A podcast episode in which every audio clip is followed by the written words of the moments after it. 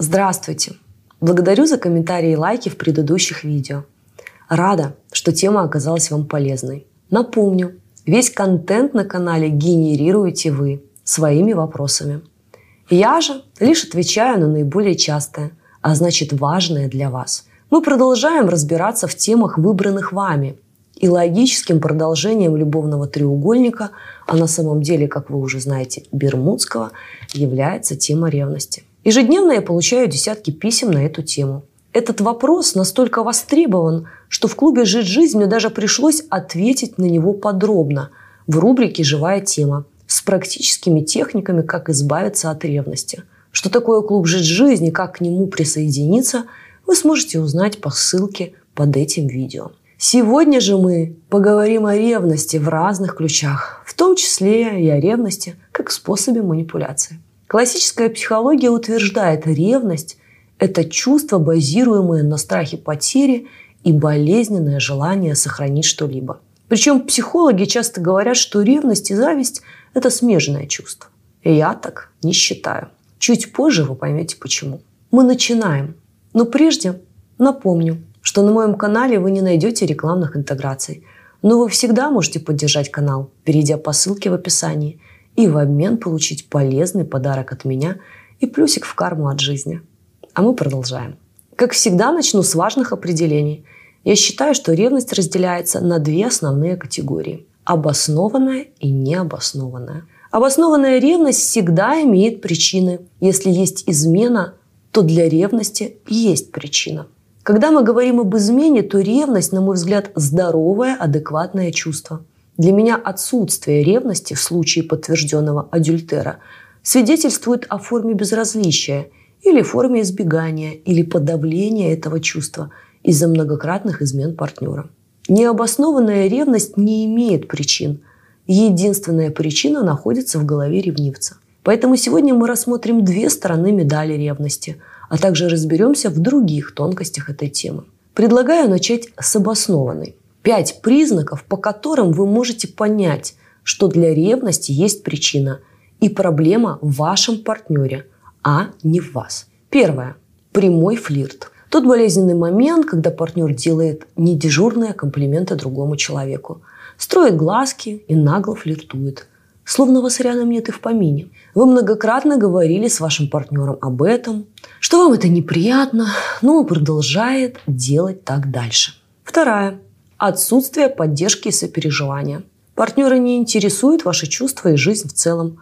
Он никогда не интересуется вами, а если и спрашивает, то дежурно. Третье. Ведение двойной жизни. Вы не знаете, где он 80% времени. На звонки может не отвечать, перезванивает и говорит шепотом. Без причины пропадает. Находясь дома, часто находится в переписках в телефоне или ноутбуке. Четвертое вы явно на последнем месте в списке его приоритетов. Вначале работа, потом спортзал, друзья, близкие родственники, чаще всего мать, потом, возможно, собака или мимо проезжающая машина. Все что угодно, только не вы. Пятое. Необъяснимые траты. Понятно, что такой пункт является признаком только в случае длительных отношений и наличия общего семейного бюджета. И естественно – что отслеживание этого пункта невозможно, если единственным добытчиком в ваших отношениях является ваш партнер. То есть вы находитесь на содержании. Отследить необъяснимые траты появляется возможным только если семейная казна перестает пополняться беспричинно, либо наоборот из нее утекают деньги в неизвестном направлении. При этом партнер не считает нужным пояснять, куда ушли финансы, а ранее все происходило иначе. Напомню вам, что любые признаки мы можем засчитать тогда, когда каждый из них происходил более трех раз и из пяти хотя бы три. Большая половина присутствует. Если же четыре в отношениях без семейного бюджета или пять в отношениях с общей казной, то у вас точно есть причина для ревности. В таких случаях разговоры о том, что ты все себе придумала, лишь замыливание глаз.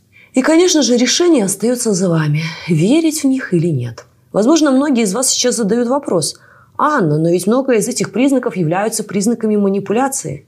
Верно.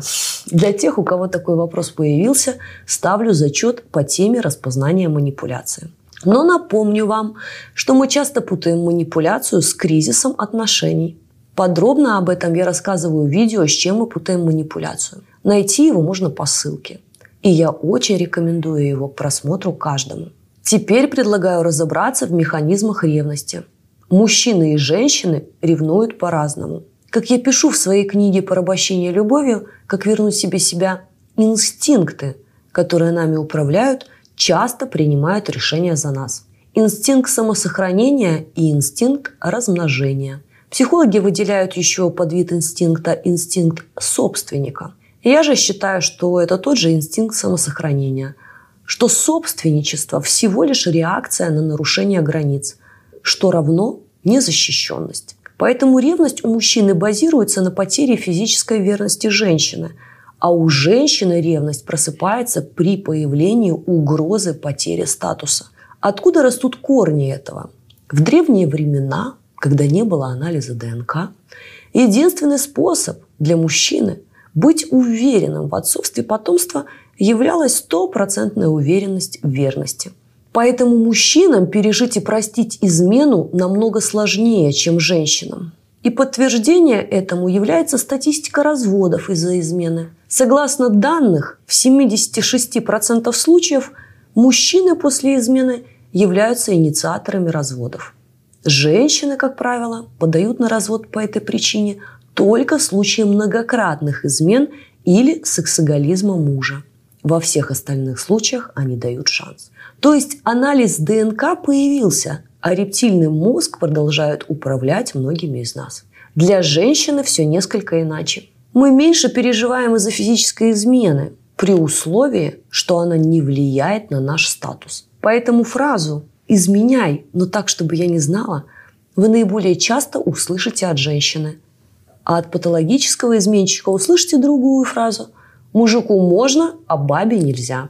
Женщина начинает ревновать тогда, когда измена становится причиной угрозы потери статуса жены. И если вдруг у мужа загорелись глаза, то она мгновенно из безразличной к измене женщины превращается в сыщика высшей категории, способная по лайкам найти свою соперницу за пару минут. Поэтому фраза мне все равно, спал ты с ней или нет. Сам факт того, что ты сделал ей комплимент, уже измена. Для женщины эмоциональная измена является первым шагом к развитию отношений, которая становится угрозой. Поэтому ревнует она к проявлению эмоций мужчины. Подведем итоги. Восприятие ревности у мужчины и женщины отличаются. Для мужчины женская измена – это физический контакт. Для женщины в первую очередь эмоциональный. В следующем видео мы поговорим с вами о ревности как способе манипуляции, а также о необоснованной ревности. Поэтому обязательно подпишитесь на канал, чтобы посмотреть следующее. Кроме того, не устану благодарить вас за ваши лайки и комментарии. Благодаря им зрители смогут получить ответы на важные вопросы. Оставайтесь на связи. В следующий раз будет очень интересно.